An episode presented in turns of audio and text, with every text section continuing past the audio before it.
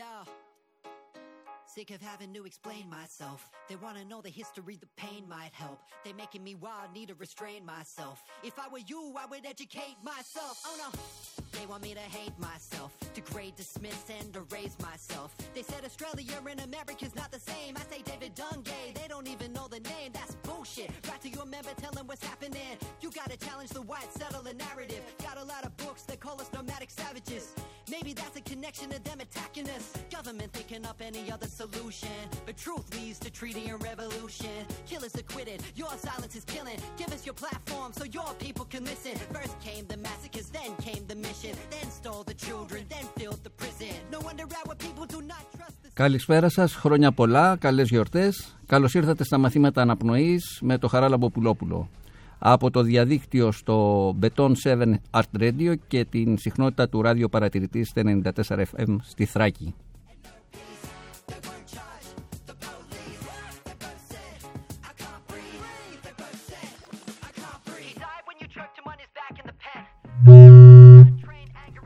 Στα μαθήματα αναπνοής είναι καλεσμένοι άνθρωποι γύρω μας που δυσκολεύονται να αναπνεύσουν, καθώς και εκείνοι που τους βοηθούν να ξαναβρούν την ανάσα τους. Δίνει βήμα για να ακουστούν οι φωνές εκείνων στους οποίους η καταπίεση, η βία και η απόρριψη στερούν το οξυγόνο. Όσο να σφιχτιούν μέσα στο αδιέξοδο, τους φόβους και την αγωνία της καθημερινότητας, αλλά ενίοτε και σε όσους κόβεται η ανάσα από έρωτα ή αγωνίζονται να μην σπαταλήσουν την πνοή που τους χάρισε αυτή η ανάσα.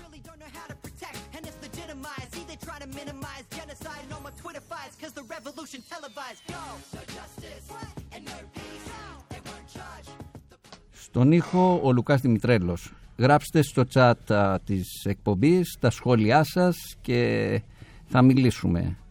Σήμερα καλεσμένος στα μαθήματα αναπνοής ο ηθοποιός σκηνοθέτης Ταξιάρχης Χάνος και θα μιλήσουμε για το θέατρο, το πολιτισμό που στερούνται οξυγόνους στις μέρες μας.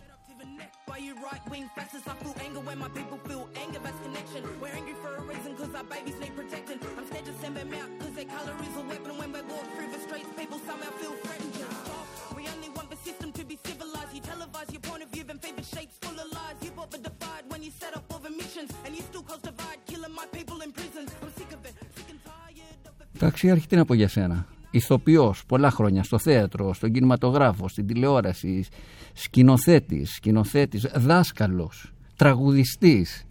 ε, αν, αρχίσω, αν αρχίσω και κάνω όπως το πανεπιστήμιο και απαριθμώ το τι έχεις κάνει στο χώρο του πολιτισμού, του θεάτρου, θα τελειώσει η εκπομπή. Λοιπόν, παίρνω μια βαθιά αναπνοή για να κρατήσω την πνοή, να το βγάλουμε πολύ ωραία, να βγάλουμε πολύ ωραία αυτή τη συνάντηση.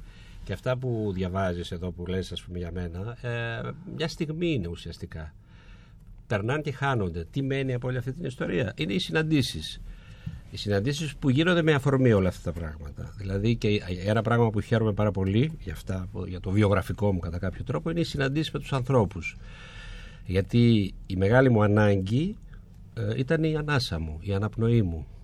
Από τότε που την πήρα πρώτη φορά που βγήκα, μέχρι την τελευταία στιγμή που θα φύγει η τελευταία, δηλαδή μέσα σε αυτό, σε αυτό το παιχνίδι της πνοής εκπνοής και στάσεων εκεί μέσα, σε αυτές τις στιγμές, βγαίνει η ψυχή μας που λέμε, έτσι. Μ' αρέσει πάρα πολύ πρώτα πρώτα ο τίτλος που έχεις στην εκπομπή σου. Σε ευχαριστώ που με κάλεσες. Έχω ακούσει τις εκπομπές σου και είναι πάρα πολύ ωραίες, ειδικά κάποιες που μιλάνε για τη γλώσσα, για το λόγο. Που... Σε αυτές, ξέρεις, δεν μιλάω εγώ όταν μιλάμε για τη γλώσσα. Ούτε εγώ... τώρα θα μιλήσεις, δεν σε αφήσω. Είμαι πολύ χαρούμενος. Ένα γεια στους ακροατές σου. Είσαι φίλος από τα παλιά και θέλω να το πω αυτό. Γι' αυτό και αυτό είναι μια συνάντηση η οποία έρχεται και ξανάρχεται. Κάτι βαθύτερο μας κινεί. Έτσι, να, να συμπλέψουμε μαζί, να αναπνεύσουμε μαζί. Να αγκαλιαστούμε είναι λίγο δύσκολο, γιατί και αυτό λείπει αυτές τις μέρες. Αλλά πιστεύω ότι πολύ σύντομα θα γίνει και αυτό. Ναι, πώς θα, πώς θα χαρακτήριζες τον εαυτό σου?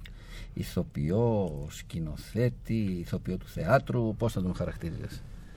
Ε, μερικές φορές σκέφτομαι ότι σαν μικρό παιδί. Δεν, δεν, δεν, δεν, δεν, δεν μπορώ να το χαρακτηρίσω δηλαδή απόλυτα, γιατί... Κοιτάω, ας πούμε, τους ανθρώπους που έβλεπα μικρός από το χωριό, ας πούμε, που ήταν καταξιωμένοι Εκεί κάναν πράγματα, δηλαδή εμείς δεν είχαμε το ράδιο, είχαμε τότε να ακούσουμε λίγο θέατρο, έτσι, να ακούσουμε καμιά εκπομπή. Και έρχεται αυτή τη στιγμή που λες, τι χαρακτηρισμό να δώσω, δεν ξέρω, ε, ένα παιδί το οποίο κοιτάει με θαυμασμό ε, τα ωραία πράγματα που γίνονται γύρω του και θέλει να συμμετάσχει. Κάπως έτσι θα το έλεγα, με πολλά λόγια μαζί. Δηλαδή τα ιδιαίτερα, ο ηθοποιός, σκηνοθέτης, όλα αυτά νομίζω είναι αφορμή για αυτό, για αυτά τα κοιτάγματα, για αυτά, αυτά τα ρήγματα δηλαδή, που τα είχα πολύ μεγάλη ανάγκη για να αρχίσω να υπάρχω κι εγώ, να, να επικοινωνώ.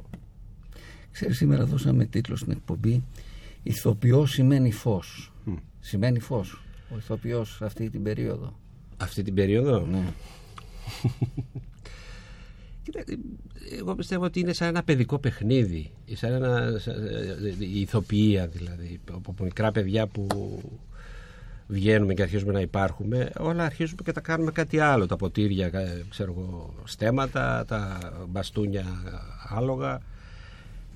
Παίζοντας λοιπόν σε αυτή τη διαδικασία, ουσιαστικά ζητάμε μέσα μας ένα φως. Γι' αυτό εγώ το λέω το ηθοποιός είναι φως. Δηλαδή η ηθοποιία που κάνουμε είναι να, να φωτιστούμε για κάποια στιγμή. Ως φώτιση, ως ε, θεία φώτιση αν το θέλεις.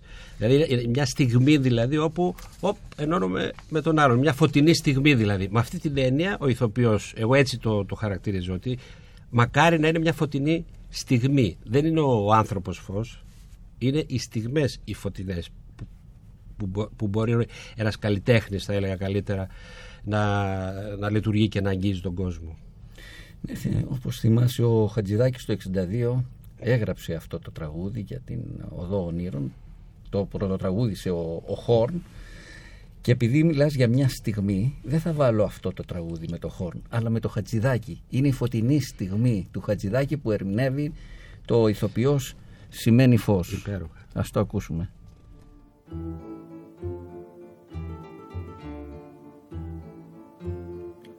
Ηθοποιός σημαίνει φως. Είναι καημός πολυπικός και στεναγμός πολυμικός και στεναγμός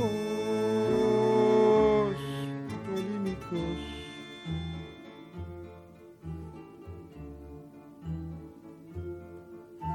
Μίλησε, κλαις, όχι δε λες. Μήπως πεινάς και τι να φας. Όλο γυρνάς, πες μου που πας. Όλο γυρνάς, πες μου που πας.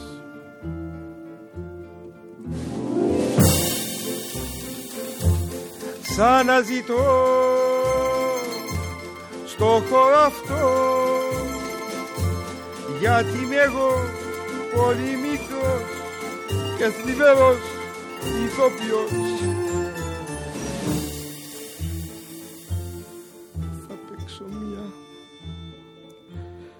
Θα παίξεις δυο, θα κλάψεις μία, θα κλάψω δυο, σαν καλαμιά θα σ' αρνηθώ, σαν καλαμιά θα σ' αρνηθώ.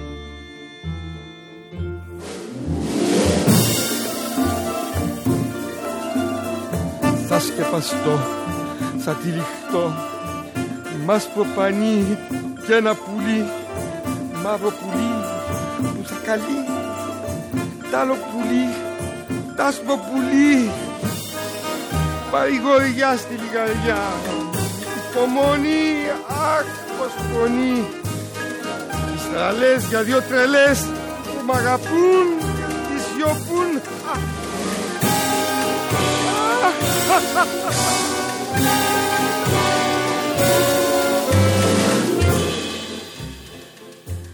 Έλα στο φως, παίζω θα δεις, είμαι σοφός, δεν απορείς. Έλα στο φως, παίζω θα δεις, ηθοποιός. Ό,τι κι αν πεις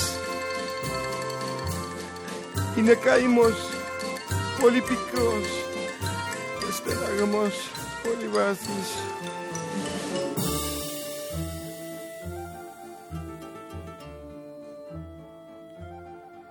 Ηθοποιός είτε μωρός είτε σοφός είμαι κι εγώ, καθώς κι εσύ είσαι παιδί που κατέβει κάτι να δει. Πιες το κρασί στα λαχρυσί απ' την ψυχή ως την ψυχή. Πιες το κρασί στα λαχρυσί απ' την ψυχή ως την ψυχή.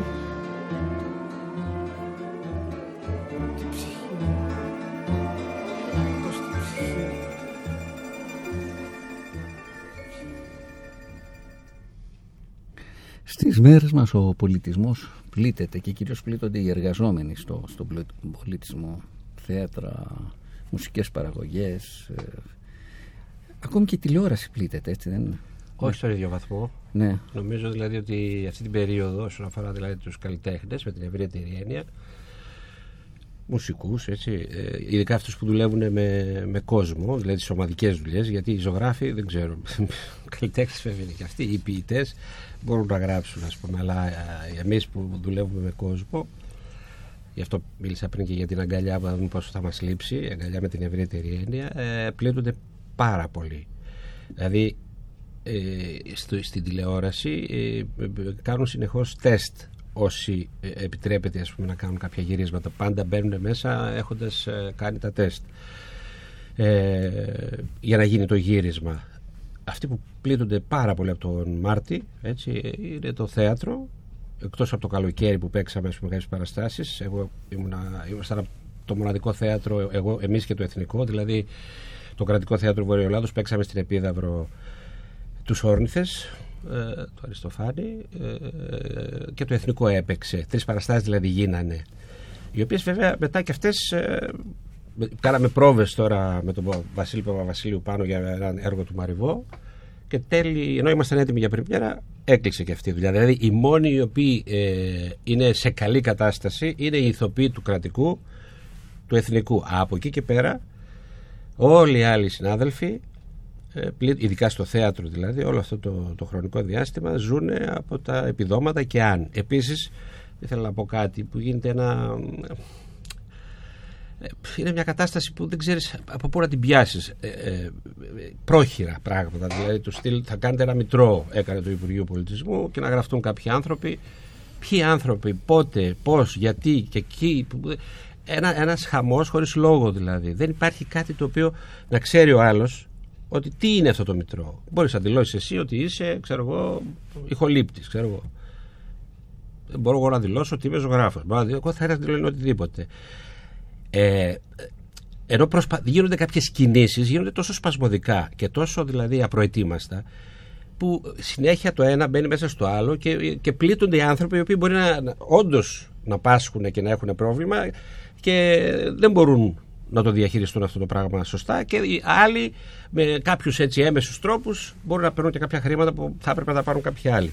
Τέλος πάντων, είναι μια πρόχειρη, έχει, έχει μια πρόχειρη δουλειά με το Μητρό. Πιστεύω να ξεκαθαρίσει το Μητρό Καλλιτεχνών. Δηλαδή το λέω όχι για κανένα λόγο, δεν θέλω να ασκήσω καμιά κριτική, ούτε θετική ούτε αρνητική, ότι είναι κάτι πραγματικό. Πρέπει να δούμε πού θα πάει, πώς ένας καλλιτέχνης θα αποδείξει ότι δούλεψε, δεν δούλεψε, πού δούλεψε. Επίσης ένα άλλο τεράστιο θέμα το οποίο έχει προκύψει και θέλω να το πω, ας πούμε, είναι ότι είμαστε πρόχειροι σε όλα. Δηλαδή, όταν εγώ ήμουν ένα διάστημα, ας πούμε, στο ΣΕΙ αντιπρόεδρος, προσπαθούσαμε να φέρουμε τους παραγωγούς θεάτρου να, να κάνουμε τις συλλογικές, τις απλές συλλογικές συμβάσεις εργασίας. Δηλαδή, ε, το, τι πιο απλό, να ξέρουμε τους όρους εργασίας μας, και για εσάς και για μας, καλό. Και διαλύ, διαλύθηκε τότε, γιατί δεν τους συνέφερε. Διαλύθηκε δηλαδή η ΠΕΘ. Και τώρα που ξαναγύρισε αυτή η διαδικασία, πάλι, όπου έπρεπε με κάποιον τρόπο το κράτος να δώσει κάποια λεφτά σε κάποιους ανθρώπους, άρχισαν ξανά, ξανά να, να, να την κάνουν ξανά την Μπεθ.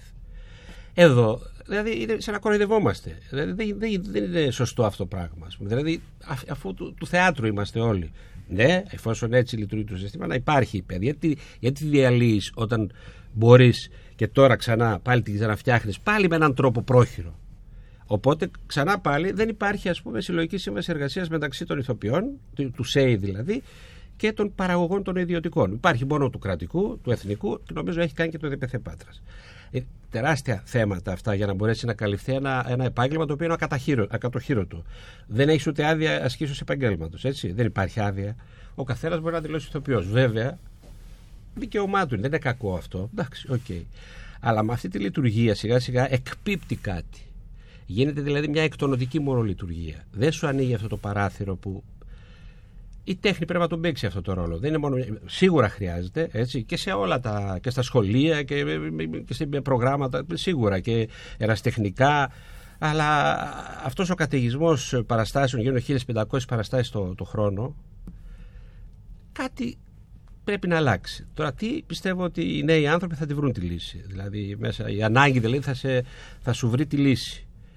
Θέλει και λίγο κόπο αυτή η διαδικασία. Θέλει δηλαδή να γίνουν κάποιες συγκρούσεις, κάποιες συνεννοήσεις. Κάτι πρέπει να γίνει πάντως. Πιστεύεις ότι αυτή η κατάσταση θα ξεκαθαρίσει προς το καλύτερο ή προς το χειρότερο? Γιατί μια παρατεταμένη περίοδος ενδεχομένως να οδηγήσει κάποιους ανθρώπους εκτός του, του επαγγέλματος. Κοίτα, όλα τα πράγματα έχουν τη διπλή τους όψη. Δηλαδή έχουν και τη θετική, έχουν και την αρνητική. Ε, Θα μου πεις πρέπει να περάσουμε διαπυρός και σιδήρου για να γίνει, ας πούμε, κάτι ωραίο. Η, η ζωή το δείχνει κατά κάποιο τρόπο, δηλαδή με, με τις εποχές που εναλλάσσονται. Ε, λίγο μυαλό έχουμε. Δεν είναι δυνατόν να τα φτάνουμε όλα στα άκρα. Ας προσπαθήσουμε δηλαδή οι στιγμές μας, οι άνθρωποι δηλαδή, που ζούμε τρεις-τέσσερις γενιές μαζί, να καθίσουμε να τα βρούμε αυτά τα πράγματα. Δηλαδή το χειρότερο ή το καλύτερο είναι σχετικό πάλι. Δηλαδή τι καλύτερο, σε σχέση με τι καλύτερο ή χειρότερο. Σημασία έχει ότι ξεκινάμε όλοι από την ίδια αφετηρία, ας πούμε, όσον αφορά τις εργασιακές σχέσεις. Όχι, όχι, δεν αναφέρομαι Α. σε αυτό. Αναφέρομαι ακόμη και αυτό που συμβαίνει αυτή την περίοδο. Στην προηγούμενη περίοδο είχαμε τα θέατρα κλειστά, κάποια στιγμή άνοιξαν. Τώρα υποτίθεται ότι γίνονται διαδικτυακά οι παραστάσεις. Αυτό είναι Λες θέατρο? Αυτό. Όχι. Ε, δε, όχι, δε, δε. Αυτό δεν είναι θέατρο. Είναι μια μορφή θεάτρου, βέβαια. Μια μορφή θεάματος, βέβαια. Δουλεύουν κάποιοι συνάδελφοι σε κάποιες παραστάσεις. Είναι δύο ειδών. Δηλαδή, έχουμε τις παραστάσεις οι οποίες παίζονται το βράδυ, ας πούμε, και τις βλέπει και ο κόσμος live. Και υπάρχουν και παραστάσεις που έχουν μαγνητοσκοπηθεί και παίζονται. Παλιά, για αρχαιακούς λόγους, πάντα τις, και το Θεατρικό Μουσείο τις κρατούσε τις παραστάσεις. Εδώ τώρα πάλι είναι διτό. Η μάνα μου, ας πούμε, ή ένα παιδάκι που είναι στο Πήλιο, στο χωριό, ας πούμε, και θέλει να δει θέατρο, γιατί δεν έχει άλλον τρόπο να δει. Μία περίπτωση τέτοια, ένα παραθυράκι δηλαδή που του ανοίγεις λίγο να μπει μέσα σε αυτή τη διαδικασία, είναι υπέρ, πάρα πολύ υπέρ.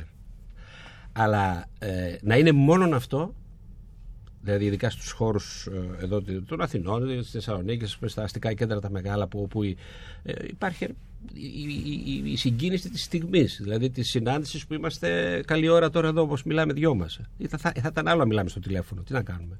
Σε κοιτάω, με κοιτάς, την ανάσα σου. Τη νιώθω. Και το θέατρο, η συγκίνηση δηλαδή που προέρχεται, όντως προέρχεται από, τις, από την κοινή ανάσα των θεατών και των ηθοποιών. Όταν πετυχαίνει αυτό. Που, δε, που δεν επιτρέπεται στην περίοδο του κόβιντ δεκαεννιά και πρέπει να φοράμε και και τη μάσκα. Και μάσκα. Ναι, έχεις δίκιο, γιατί θυμάμαι το θέατρο στο ραδιόφωνο που ήταν της Κυριακής ή της Τετάρτης. Μετά είχαμε το θέατρο της, της Δευτέρας στην τηλεόραση. Στην τηλεόραση. Τώρα έχουμε το καθημερινό θέατρο, το καθημερινό θέατρο στην περίοδο του COVID.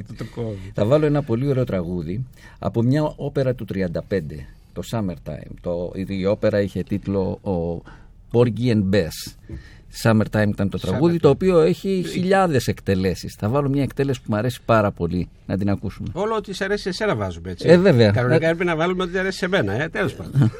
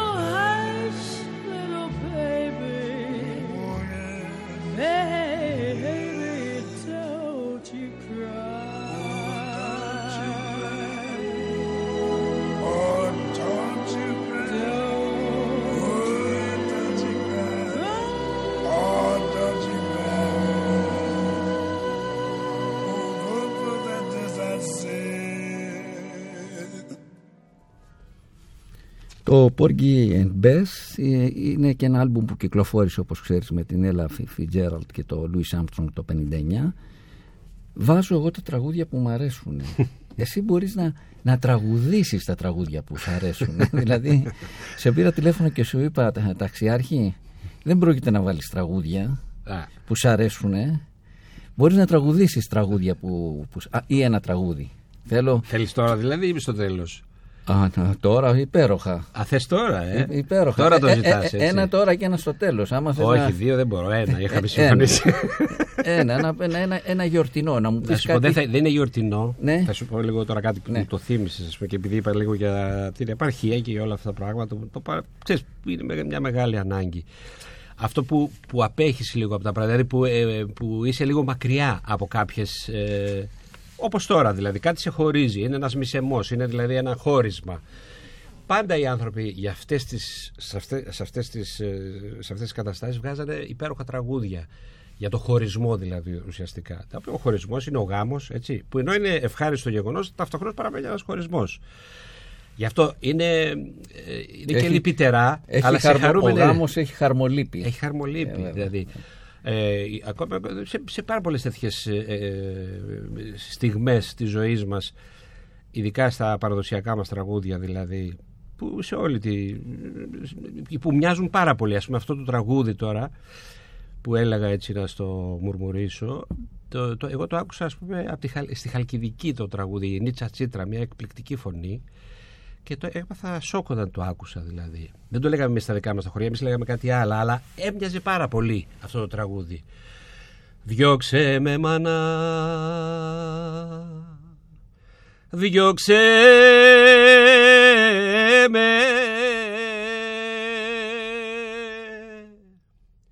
γιατί θέλω να φύγω, να κάνεις χρόνια μάνα να με δεις, να κάνεις χρόνια να με δεις, μήνες να λάβεις γράμμα,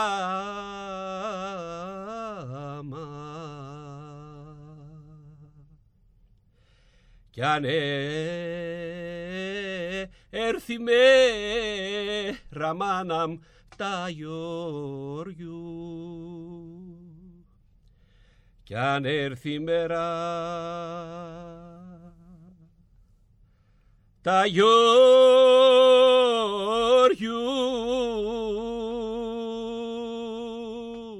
πρώτη γιορτή του χρόνου,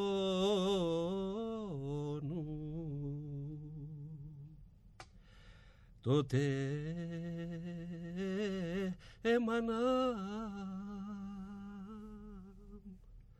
μάνα να θυμηθείς.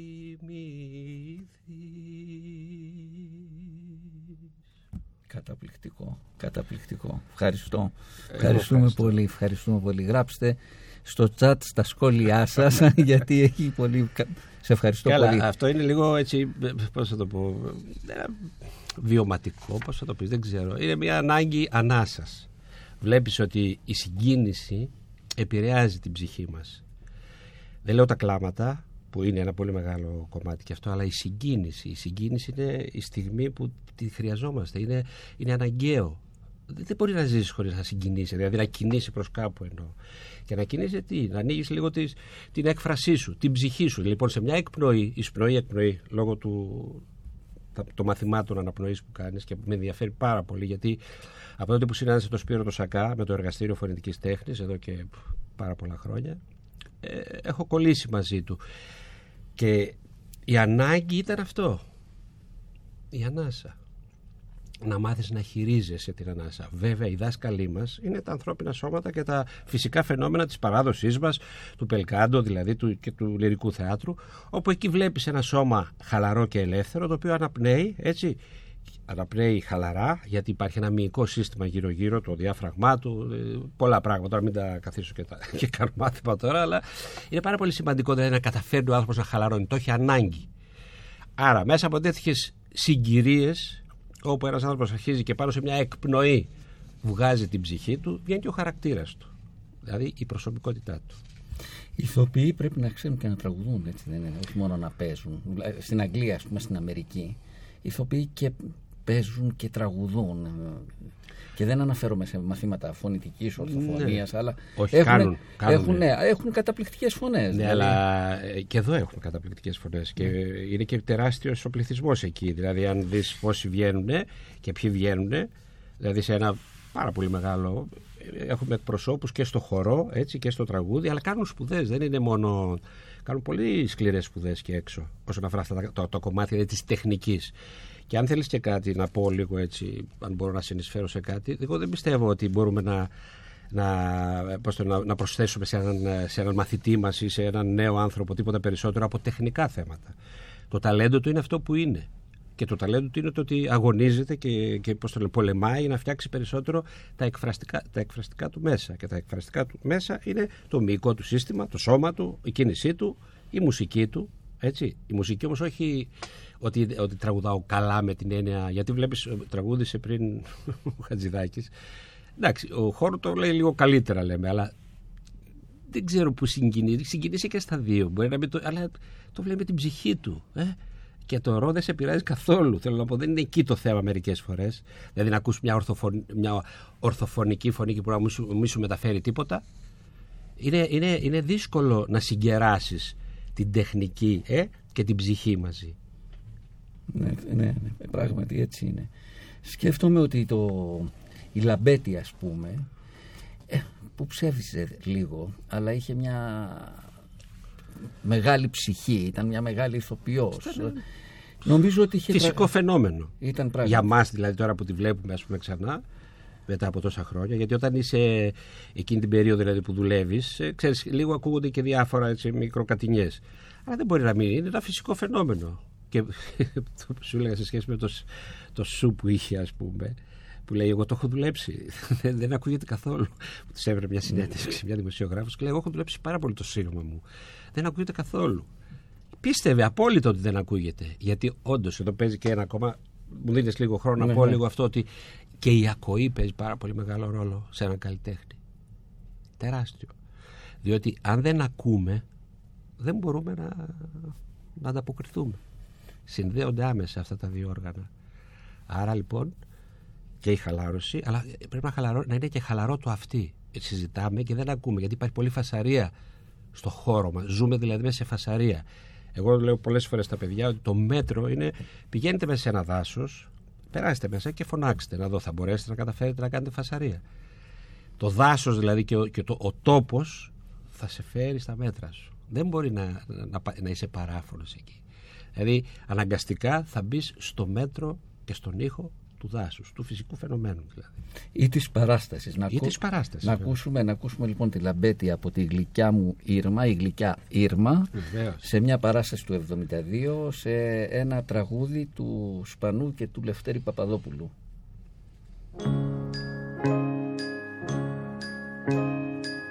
Παρίσι κι όνειρα, καρδιές και αισθήματα, όλα είναι χάρτινα, όλα είναι ψεύτικα.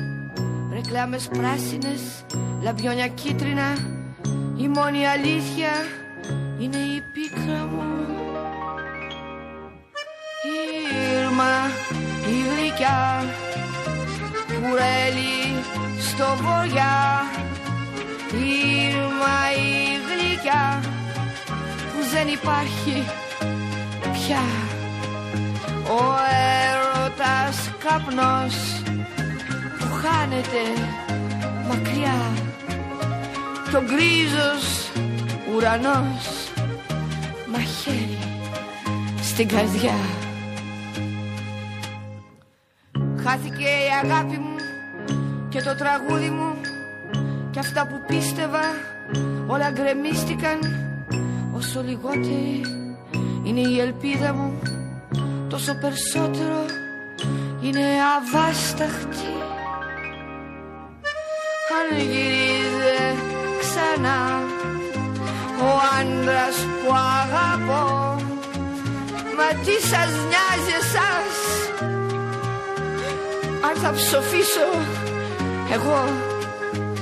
Αφήστε με λοιπόν κι εσείς, για να μπορώ τη νύχτα μόνη μου να τον ονειρευτώ. Κι όμως αν γίνονταν και ξαναρχότανε, όλα θα λάμπανε, όλα θα γιόρταζαν. Νιώθω τα πόδια μου να τρεμουλιάζουνε, καθώς το σκέφτομαι μπρος μου να στέκεται. Αν γύριζε ξανά, φωτιές βεγγαλικά θα χόρευαν παντού τριγύρω απ' την Πιγκάλ. Αν γύριζε ξανά, θα πίστευα ξανά πως πράγματι ο Θεός υπάρχει και για μας. Μου φαίνεται από το δύο χιλιάδες δεκαπέντε, έτσι δεν είναι, δι, διδάσκεις στη δραματική σχολή του Κρατικού Θεάτρου Βορείου Ελλάδος. Okay, το... το δεκαπέντε δεν είναι. Όχι, το δύο χιλιάδες εννιά. Από το εννιά. Ναι, εννιά πήγα νομίζω πάνω πρώτη φορά. Και έκανες διδασκαλία ή έπαιξες? Ναι, όχι. Α, από το εννιά, τόσα πολλά χρόνια, πώς ναι. είχα την εντύπωση ότι... Απλά έφυγα για ναι. κάνα χρόνο, ναι. το δέκα, δέκα όχι ναι. το, το εννιά. Πήγα το δύο χιλιάδες εννιά, ναι. το, τώρα πώς είμαι, δύο χιλιάδες είκοσι, το δύο χιλιάδες δεκαοκτώ μάλλον για μια χρονιά δεν μπορούσα, κατέβηκα κάτω ναι, ναι. και έπαιξα εδώ, είχα ένα θέατρο και, μια, και έκανα και, μια, και ένα σύριαλ. Και δεν μπορούσα να ανεβοκατεβαίνω δηλαδή, αλλά όχι, έχω από το εννιά που ανεβοκατεβαίνω. Επίσης, εγώ έχω γεννηθεί, όχι, έχω, γεννηθεί, έχω τελειώσει το, το Λύκειο Θεσσαλονίκης. Είναι όλοι οι φίλοι μου, της εφηβείας είναι πάνω. Έχω πολύ έτσι, δεσμούς ωραίους με τη Θεσσαλονίκη. Και γίνεται και μια πολύ ωραία δουλειά. Sorry που, το, που επεμβαίνω yeah. λίγο και μιλάω λίγο για το Κρατικό Θέατρο, γιατί είναι λίγο, πώς θα το πω, το λέμε κάθε φορά, ξέρεις, δεν είναι το εθνικό και το κρατικό, είναι λίγο πιο πίσω. Γίνεται πάρα πολύ σπουδαία δουλειά επάνω. Και αν δεις και στη μουσική και σε άλλες τέχνες, πολλά παιδιά κατεβαίνουν από τη Θεσσαλονίκη έτοιμοι στην Αθήνα και τους παίρνουν μετά και, το, και πηγαίνουν πέρα εδώ. Δηλαδή και ως ηθοποιοί και ως μουσική. Και οι αγαμηθείτε. Τα, τα ξέρω γιατί τα, τα, τα, τα, τα ξέρω. Αλλά... τα παιδιά, τα... Θέλω να σε ρωτήσω το εξής. Τι, τι λες εσύ στους σπουδαστές? Τι λένε? Δεν λέω εγώ, αυτοί μου λένε. Ναι, αλλά τι, κάτι, κάτι θα λες, κάτι, κάτι, κάτι, κάποιες συμβουλές τους δίνεις. Ναι, προσπαθώ. Ναι. Προσπαθώ να με θαυμάσουν. Ναι. Τώρα σου φαίνεται λίγο υπερφύαλο αυτό που λέω, αλλά προσπαθώ να, να, να λειτουργώ με έναν τέτοιον τρόπο. Ό, όταν λέω να με, θα, να με θαυμάζουν, δεν εννοώ... με τον τρόπο εργασίας μου δηλαδή. Ε, προσπαθώ πάντα να μπαίνω μέσα στα πράγματα, λίγο τους ταράζω, αλλά ως παράδειγμα, όχι ως συμβουλή. Ως παράδειγμα, δηλαδή παράδειγμα για την κριτική που μου κάνουν όσον αφορά τα θέατρα, όσον αφορά την τηλεόραση, παλιά πράγματα που βλέπουν. Ε, αυτό που προσπαθώ είναι ε, να βλέπω ξανά τον εαυτό μου πες στα μάτια τους. Δηλαδή τι, τους, τι παράθυρο τους ανοίγει, πού η ανάσα τους κομπλάρει, πού αρχίζει και χαλαρώνει. Ε, έχουν πολύ μεγάλη ανάγκη τα παιδιά, που είναι πολύ σημαντικό. Δηλαδή όταν τα βλέπεις σιγά σιγά και ε, λιγάνε μέσα τους, ενώ έχουν αντιστάσεις πάρα πολλές και α, παρασύρονται μέσα στον κόσμο του θεάτρου ή της τεχνικής ακόμη, ακόμη που δεν το πιστεύουν ότι πρέπει ας πούμε, να κάνεις αυτές τις ασκήσεις για να διαπιστώσεις τι είναι τα, το διάφραγμά σου, πώς χαλαρώνει ο θύμος αδένας, έτσι, το ηλιακό πλέγμα που είναι όλο φορτισμένο από φασα... τα αυτιά φορτισμένα από χιλιάδες πράγματα. Από τους γονείς, από τους δασκάλους μας και από μένα τον ίδιο δηλαδή, που φορτίζεσαι. Πρέπει σιγά σιγά να μάθεις να, να το ελέγχεις αυτό το πράγμα. Όταν λοιπόν μπαίνουμε σιγά σιγά και δημιουργούνται πολύ ωραίες στιγμές, ομαδικές πάντα, γι' αυτό ε, είναι πολύ σημαντικό να γίνονται τα ομαδικά μαθήματα για μένα δηλαδή, ε, γιατί ξεγυμνώνεσαι με την καλή έννοια μπροστά σε όλο τον κόσμο και ό,τι συμβαίνει, συμβαίνει εκεί. Το έχουμε ανάγκη αυτό, το στριπτίζει σε εισαγωγικά και το ψυχικό και το σωματικό σου να αφορά τις κινήσεις, τους ήχους. Ε, όταν αρχίσει λοιπόν αυτό και λειτουργεί, υπάρχει μια δόνηση μέσα στην τάξη. Όταν λοιπόν αρχίζει αυτή η δόνηση και υφίσταται, δεν χρειάζεται να πεις τίποτα. Άρα, ως δάσκαλος προσπαθώ να δημιουργήσω αυτές τις δονήσεις, ας το πούμε. Τώρα λέγοντας στριπτής, ξέρεις τι μου θύμισες? Τι σου θύμισα? Καμπαρέ. Ε, το καμπαρέ. Τι θυμάστε την ταινία και την παράσταση Καμπαρέ με τη Λάιζα Μινέλη? Ας ακούσουμε λίγο λοιπόν το, το Καμπαρέ. Υπέροχα, υπέροχα διαλέγεις.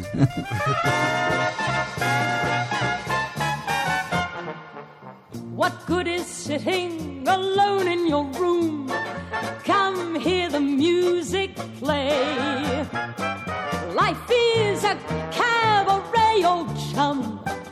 Come to the cabaret. Put down the knitting, the book and the broom. It's time for a holiday. Life is a cabaret, old chum. Come to the cabaret. Come taste the wine, come hear the band, come blow your horn, start celebrating. Right this way, your table's waiting. What good's omitting some prophet of doom to wipe every smile away? Life is a cabaret, old chum. So come to the cabaret. I used to have this girlfriend known as Elsie, with whom I shared four sordid rooms in Chelsea. She wasn't what you'd call a blushing flower. As a matter of fact, she rented by the hour. The day she died, the neighbors came to snicker. Well, that's what comes from too much pills and liquor.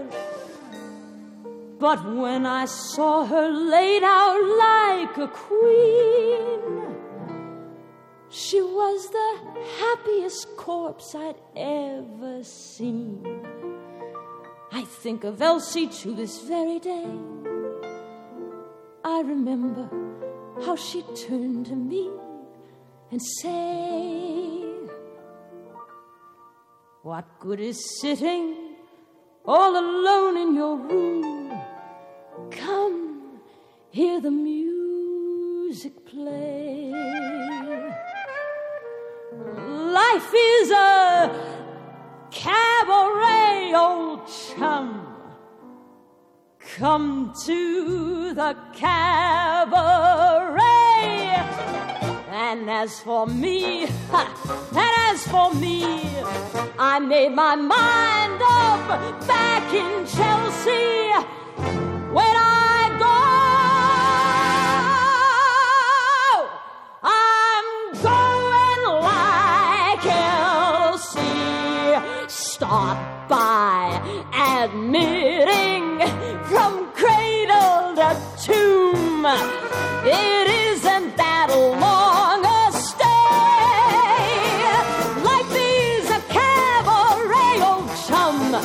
It's only a cabaret, old chum, and I love a cabaret.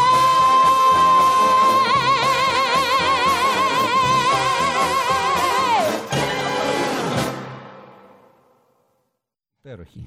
Δεν μπορείς να πεις. Αυτό κολλάσεις με τα στριπτίζ, ωραία, θα σου πω και άλλα λόγια. Λοιπόν, λέγε. Θέλησα να κάνω το στριπτίζ μου, το δικό μου, το προσωπικό. Εκεί, όπως κατάλαβες, ναι. Περνάμε σε αυτή τη φάση του, του προσωπικού. Που πηγαίνουμε πιο, πιο στο κέντρο. Το κατάλαβες. Λοιπόν, πρώτο. Συγγνώμη, ε... δεν είναι εορταστική εκπομπή. Δεν είναι. Είπαμε, ναι. Α, ακριβώς είναι και ναι, γι' αυτό θα παίξουμε. Πώς παίζουμε στα χαρτιά, ο καθένας βγάζει. βγάζει. Τον άσο του. Το... Όχι, ένα ρούχο όταν χάνει. Λοιπόν. Ε, θέλω να μου πεις μια στιγμή. Ναι. Που στο θέατρο, στον κινηματογράφο ή στην τηλεόραση, αλλά με ενδιαφέρει πιο πολύ το θέατρο, θα έλεγα, που ένιωσες να σου κόβεται η ανάσα, να δυσκολεύεσαι, δηλαδή να αναπνεύσεις. Ε, στην αρχή ε, δεν, το, δεν το αντιλαμβάνεσαι. Άργησα, ε, υπάρχουν πολλές στιγμές, αλλά θα σου πω κάτι λίγο, έτσι, λίγο πιο που προσωπή. Με αφορά. Κατάλαβα μετά από πολλά χρόνια ότι σφίγγω τις γάμπες μου. Τώρα θα ακούγεται λίγο περίεργο όλο αυτό το πράγμα. Δηλαδή την ώρα που έπαιζα, είναι άμεσα όμως συνδεδεμένο, γι' αυτό το, στο, είναι άμεσα συνδεδεμένο με την αναπνευστική λειτουργία, όσο και σου φαίνεται περίεργο, και οι γάμπες, ας πούμε, που είναι χαμηλά δηλαδή.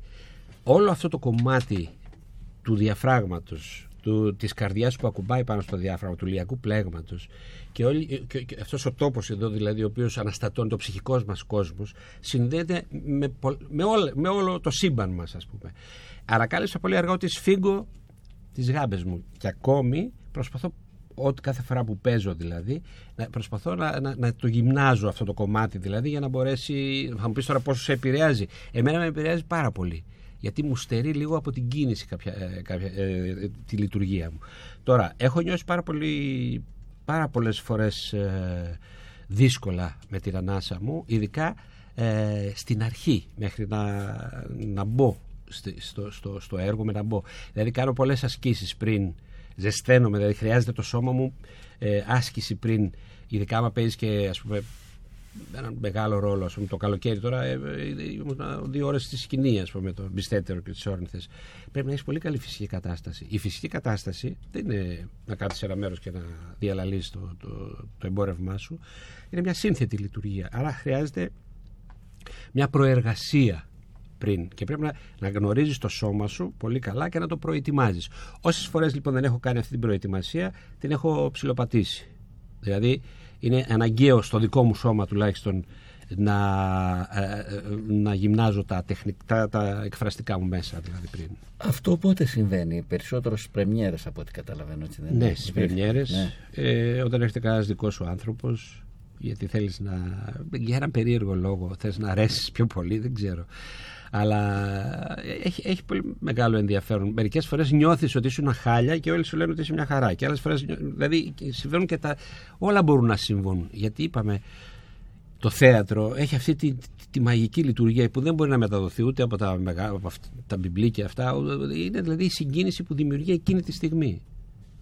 Η, η στιγμή, η μοναδική στιγμή. Γιατί και την επόμενη βραδιά που θα το παίξεις είναι άλλο το κοινό. Πάλι είναι, είσαι διαφορετικός. Ενώ πας να προσεγγίσεις τη μουσική του λόγου, αν το θέλεις. Δηλαδή, όταν έχεις παίξει, ας πούμε, τριάντα φορές μια παράσταση, μέσα σου λίγο όλο αυτό το κομμάτι κάθεται. Δεν είναι φρέσκο. Άρα πρέπει, εκεί είναι άλλος ένας κίνδυνος, όπου νομίζεις ότι το κατέχεις τελείως και εκεί μπορεί να χαθείς πάλι.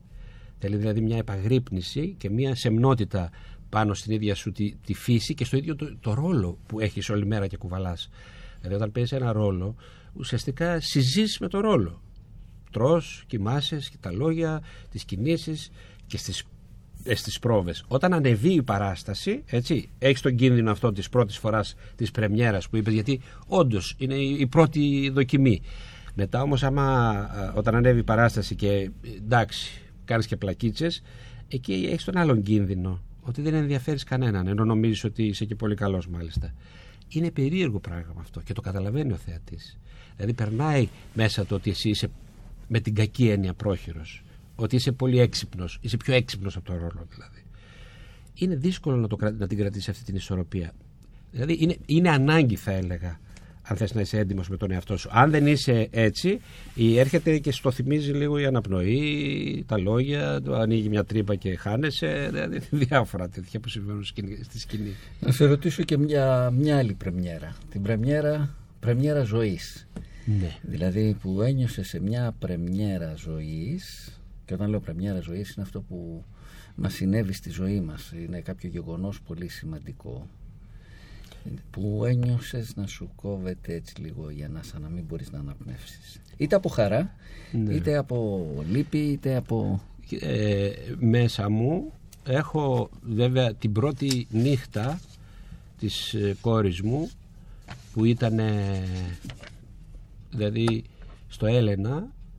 Γεννήθηκε, ήμουνα μέσα δηλαδή στη Γέννα, και το βράδυ κοιμόταν η Ελισάβετ και το μωρό πρώτη, πρώτη νύχτα, και εγώ ήμουν αξάγρυπνος και τους παρακολουθούσα. Δηλαδή η αίσθηση που είχα εκείνη τη στιγμή δεν μπορώ να την περιγράψω. Ήταν δηλαδή μια στιγμή που έβγαινε ο ήλιος, γιατί ήμουν στο παράθυρο και το, το θυμάμαι τώρα, δεν μπορώ να στη μεταφέρω την εικόνα, γιατί πραγματικά είναι μια στιγμή, πώς το πω, αιωνιότητας, δηλαδή κορυφαία. Και άλλη μια στιγμή, αν μου επιτρέπεις, τώρα εφτά Μαρτίου έχασα τον πατέρα μου, ας πούμε, που νιώθω ότι το πένθος δεν συμβαίνει εκείνη τη στιγμή. Εκείνη τη στιγμή έχεις τη φροντίδα του ανθρώπου, το πένθος έρχεται μετά. Είναι δηλαδή μια διαρκή, αλλά πρέπει να συμβεί το γεγονός, να τον κρατάς αγκαλιά τον άνθρωπό σου, ας πούμε, και να φύγει. Εκείνη τη στιγμή δεν το αντιλαμβάνεσαι, εκείνη τη στιγμή τον φροντίζεις. Είναι μια σημαντική, η φροντίδα δηλαδή για μένα είναι από τα πιο σημαντικά πράγματα. Από το να ταΐσεις ένα μωρό, από το να πάρεις μια αγκαλιά, είναι, είναι πολύ σημαντική λειτουργία. Δηλαδή η φροντίδα ενός ανήμπορου ανθρώπου ή που φεύγει, τελευταία του που είπαμε σε σχέση με την αναπνοή, η τελευταία του αναπνοή. Ε, είναι αυτό το κομμάτι, και το άλλο είναι της μοναξιάς που το κουβαλάς αυτό, που είναι εντελώς μόνο του. Είσαι μόνος σου με τον εαυτό σου και με αυτό που έχει συμβεί βέβαια. Δηλαδή το πένθος και η απουσία ενός ανθρώπου, που είναι η μάνα σου και ο πατέρας, ας πούμε, είναι δύο κολόνες μέσα. Ε, και αν έχεις περάσει και καλά στη ζωή σου, δηλαδή είσαι πολύ ευτυχισμένος με τους γονείς σου, δηλαδή ε, σου στοιχίζει αυτή η απουσία, αλλά σου στοιχίζει με έναν άλλον τρόπο. Την αναπληρώνεις βέβαια ξανά πάλι με τη γέννηση. Γι' αυτό σου είπα δύο κομβικά σημεία. Σου είπα δηλαδή μια γέννηση της κόρης μου, ας πούμε, και το θάνατο του πατέρα μου. Μ' αρέσει, μ' αρέσει, γιατί αναφέρεσαι στην πρώτη ανάσα και στην τελευταία Ακριβώς. ανάσα. Γι' αυτό και στην πρώτη ανάσα. Και δεν το είχα προετοιμάσει, δηλαδή τώρα. Δηλαδή, δεν ήταν κάτι το οποίο τώρα μου βγήκε. Θέλω να σου πω, το λέω έντιμα. Δηλαδή, πραγματικά δεν το είχα. Τώρα το συνειδητοποίησα κι εγώ, γιατί με ρώτησες. Και λέω τώρα. Δηλαδή, ναι, αυτές οι δύο στιγμές είναι. Δεν, δεν είχα καθίσει, θέλω να το σκεφτώ. Εγώ, Κατά... όμως, εγώ όμως ξέρω ότι είσαστε από μια οικογένεια θεατρά ανθρωπών, θα έλεγα. Εσύ, η, η πρώην σύζυγός σου, η Ελισάβετ η Κωνσταντινίδου, ε, η οποία είναι μητέρα της κόρης σου, και η, η κόρη σου, η Μαρία Χάνου. Η, η Χάνου, η οποία είναι και αυτή ηθοποιός. Ακολουθεί και αυτή αυτά τα βήματα. Λοιπόν, θα βάλω ένα τραγούδι για το, το τραγούδι της Παινίας από τον Πλούτο που τραγουδάει η Ελισάβετ. Παίζαμε μαζί τότε. Που παίζατε μαζί, μπράβο. Στο δύο χιλιάδες τέσσερα στην Επίδαυρο με σκηνοθεσία του Μαστοράκη, ναι, ο Λαζόπουλος. Είναι το τραγούδι της Παινίας, γι' γι' αυτό μου αρέσει. Για να ακούσουμε λίγο τη. Και του Κραουνάκη, βέτα. Έτσι, ο Κραουνάκης, ναι, το έχει. Που γύσει τέχνικη σπουδή τότε. Τότε. Ποιος θα ανάβει την καράβη.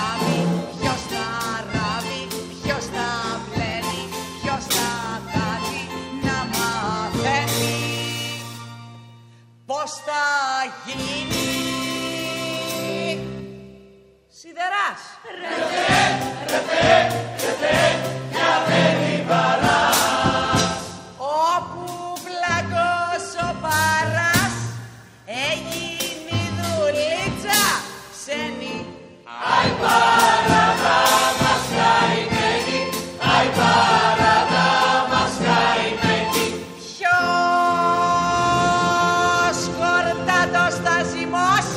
Ποιος θα σπείρει, ποιος θα οργώσει, ποιος θα βρέψει τους καρπούς. Ο παππούς της Αλεπούς. Ο παππούς της Αλεπούς. Ο παππούς της Αλεπούς. Τούβλα! Ποιος θα πάει να ψήσει, ποιος νερό θα κουβαλήσει, ποιος θα χτίσει.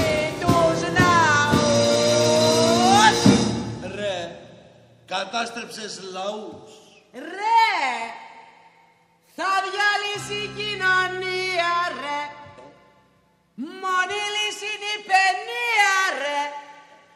Που αιώνες τώρα τέχνας κατεργάζεται.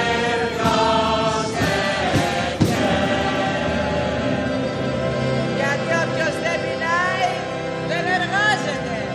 Θα συνηθίσετε στη λούπα και στα παλιά παπούτσια σας θα γράφετε το κάθε τι. Όποιος δεν πεινάει, δεν εργάζεται. Πρέπει να πεινάσουμε δηλαδή για να εργαστούμε. Τι, τι, τι. Όχι, αυτό είναι από το έργο, έτσι, που έχει γράψει ο, ο Αριστοφάνης, βέβαια, έτσι. Η Παινία που είναι πολύ, ένας ρόλος, δηλαδή αν το σκεφτείς λίγο, ότι μέσα στον πλούτο βάζει και την άλλη όψη. Δεν μπορεί δηλαδή να υπάρξει ο πλούτος χωρίς την παινία. Και, και κάνει ένα, γιατί χρειάζεται η δράση και η αντίδραση για να δημιουργηθεί η θεατρική δράση, ας πούμε, με κάποιον τρόπο. Ε, άρα, όταν ένας θεατρικός συγγραφέας ή ένα έργο θέλει να υποστηρίξει έστω και έναν εγκληματία σε εισαγωγικά, πρέπει να τον υποστηρίξει πλήρως. Δεν μπορεί να το αφήσει ρίγο. Δηλαδή, βάζει την παινία μέσα και της δίνει υπόσταση. Δεν το, δεν το ξεπετάει, όπως και τον πλούτο. Τι σημαίνει, δηλαδή, αν ήμασταν όλοι πλούσιοι, τι θα γινόταν. Θα κάναμε αυτή την εκπομπή τώρα που θα ήμασταν πλούσιοι. Θα κάναμε μια εκπομπή πλούσια. Ξέρω τι. Θα κάναμε μια, θα κάναμε μια εκπομπή πλουσίων. Πλουσίων, να λέμε γιατί. Για τον πλούτο. Λέει κάτι πολύ ωραίο από Παπαβασιλείου, ο Βασίλης, που κάναμε το δεύτερη έκπληξη του έρωτα τώρα πάνω. Όσον αφορά δηλαδή ο πλούτος, όταν είσαι. Έχεις δηλαδή πάρα πολλά λεφτά. Είσαι και λίγο αργόσχολος. Δεν, δεν σε ενδιαφέρει τόσο πολύ άμεσα να αλλάξεις κάτι. Δηλαδή και μέσα σε αυτά τα έργα του Μαριβό, ας πούμε, όλα αυτά, οι, οι πλούσιοι ή οι άνθρωποι οι οποίοι έχουν μια, έχουν μια οικονομική άνεση, ας πούμε, έχουν, είναι λίγο πιο αργόσχολοι σε όλη αυτή τη διαδικασία. Δεν είναι άμεση, δηλαδή πηγαίνουν λίγο πιο, ξέρεις, με άλλον τρόπο στα πράγματα. Δεν έχουν αυτή την πρεμούρα που μπορεί να έχουμε εμείς γιατί πεινάμε. Γιατί και η πείνα. Ε, μερικές φορές λέει, άμα πεινάσεις, ο καλύτερος μάγειρας είναι η πείνα. Έτσι, και το αγώ ξυπνάει τον αγωγιάτη. Όλα αυτές οι παροιμίες που υπάρχουν δηλαδή ή η δόξα, ή που θέλεις, ας πούμε, να γίνεις γνωστός ή που να βγάζεις λεφτά. Ο κάθε άνθρωπος ψάχνει και, και τρέχει και τραβάει κουπί. Τώρα που θα καταλήξει, Θεός και η ψυχή του. Θα μπορούσαμε κάλλιστα, ας πούμε, να κάνεις εσύ μια μεγάλη θεατρική επιτυχία. Ναι.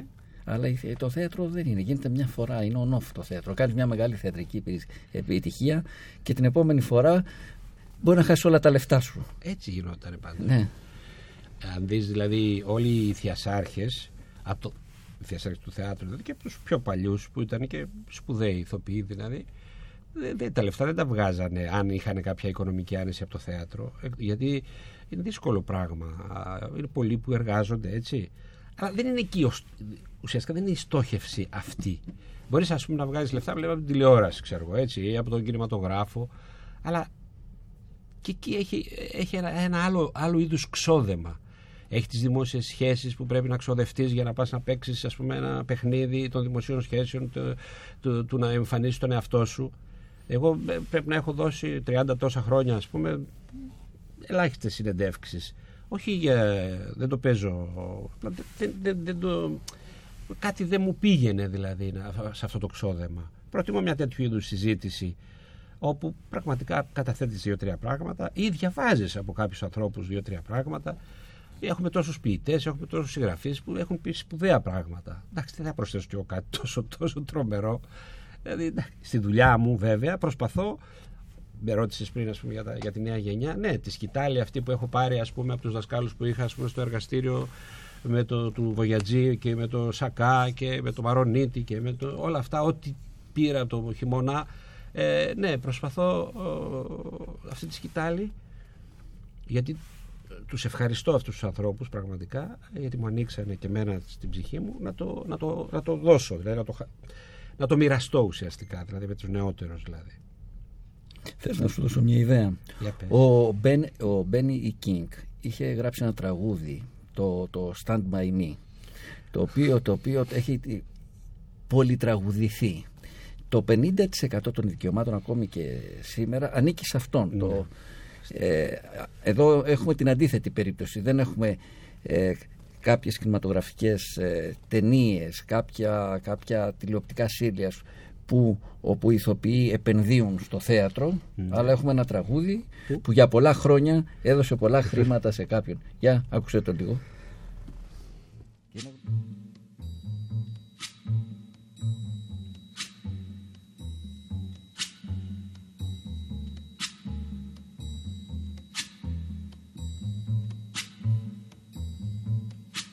When the night has come and the land is dark, and the moon is the only light we'll see. No, I won't be afraid. Oh, I won't be afraid. Just as long as you stand, stand by me. So, darling, darling, stand by me. By me,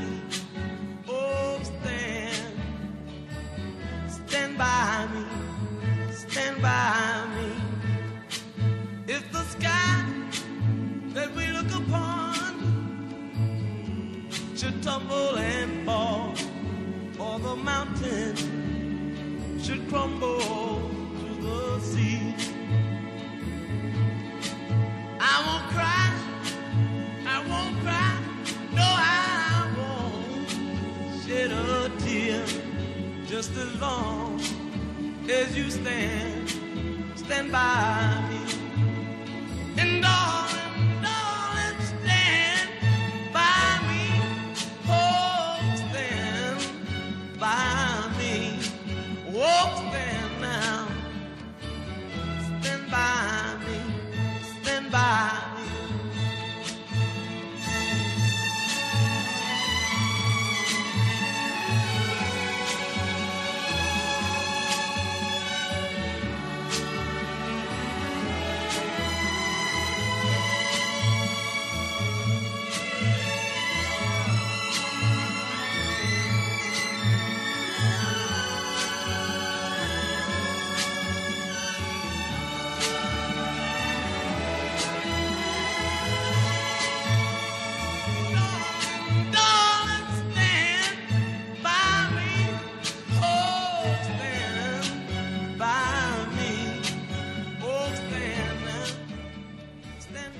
Ταξιάρχη, φτάνουμε προς το τέλος της εκπομπής, στο τέλος της χρονιάς, την αρχή μιας νέας χρονιάς. Μακάρι, γιατί είναι πολύ δύσκολα τα πράγματα. Αυτό το είκοσι δηλαδή, έλεος, θα καταγραφεί ως η χρονιά που δεν υπάρχει.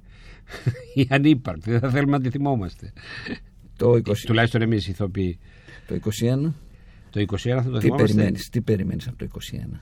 Ε, ε, ναι, το έχω σκεφτεί αυτό πραγματικά. Αυτό που μου λείπει περισσότερο από όλα είναι η αγκαλιά.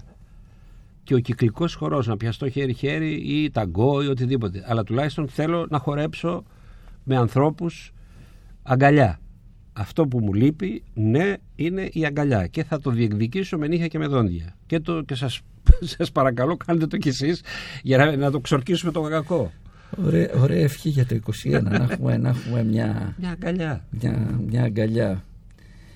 Να σε ευχαριστήσω που ήσουν μαζί μας σήμερα. Να πούμε καλή χρονιά στους ακροατές, βεβαίως, στους φίλους, στις ακροάτριες. Εγώ σε ευχαριστώ που μου έδωσες ε, φωνή, έτσι, χρόνο για να πούμε αυτά τα πράγματα, γιατί πραγματικά κάποιες φορές χρειάζεται. Και σε υπέρ ευχαριστώ. Κλείνουμε λοιπόν με το, με το Memory από το Cats, ένα, το μακροβιότερο θα έλεγα musical σε Νέα Υόρκη και σε Λονδίνο. Ε, μια εκπληκτική εκτέλεση από την uh, Elaine Page, που παίζει το ρόλο της Γκριζαμπέλλας. Όπως ξέρετε, το, το, το Cats βασίζεται σε ποίηση του, του Έλιο, το, το εγχειρίδιο πρακτικής για γάτες του, του Γέρο Πόσουμ. Λοιπόν, να είστε καλά, καλή χρονιά. Καλή χρονιά πούμε, να έχουμε. Καλή, καλή δύναμη να θυμόμαστε.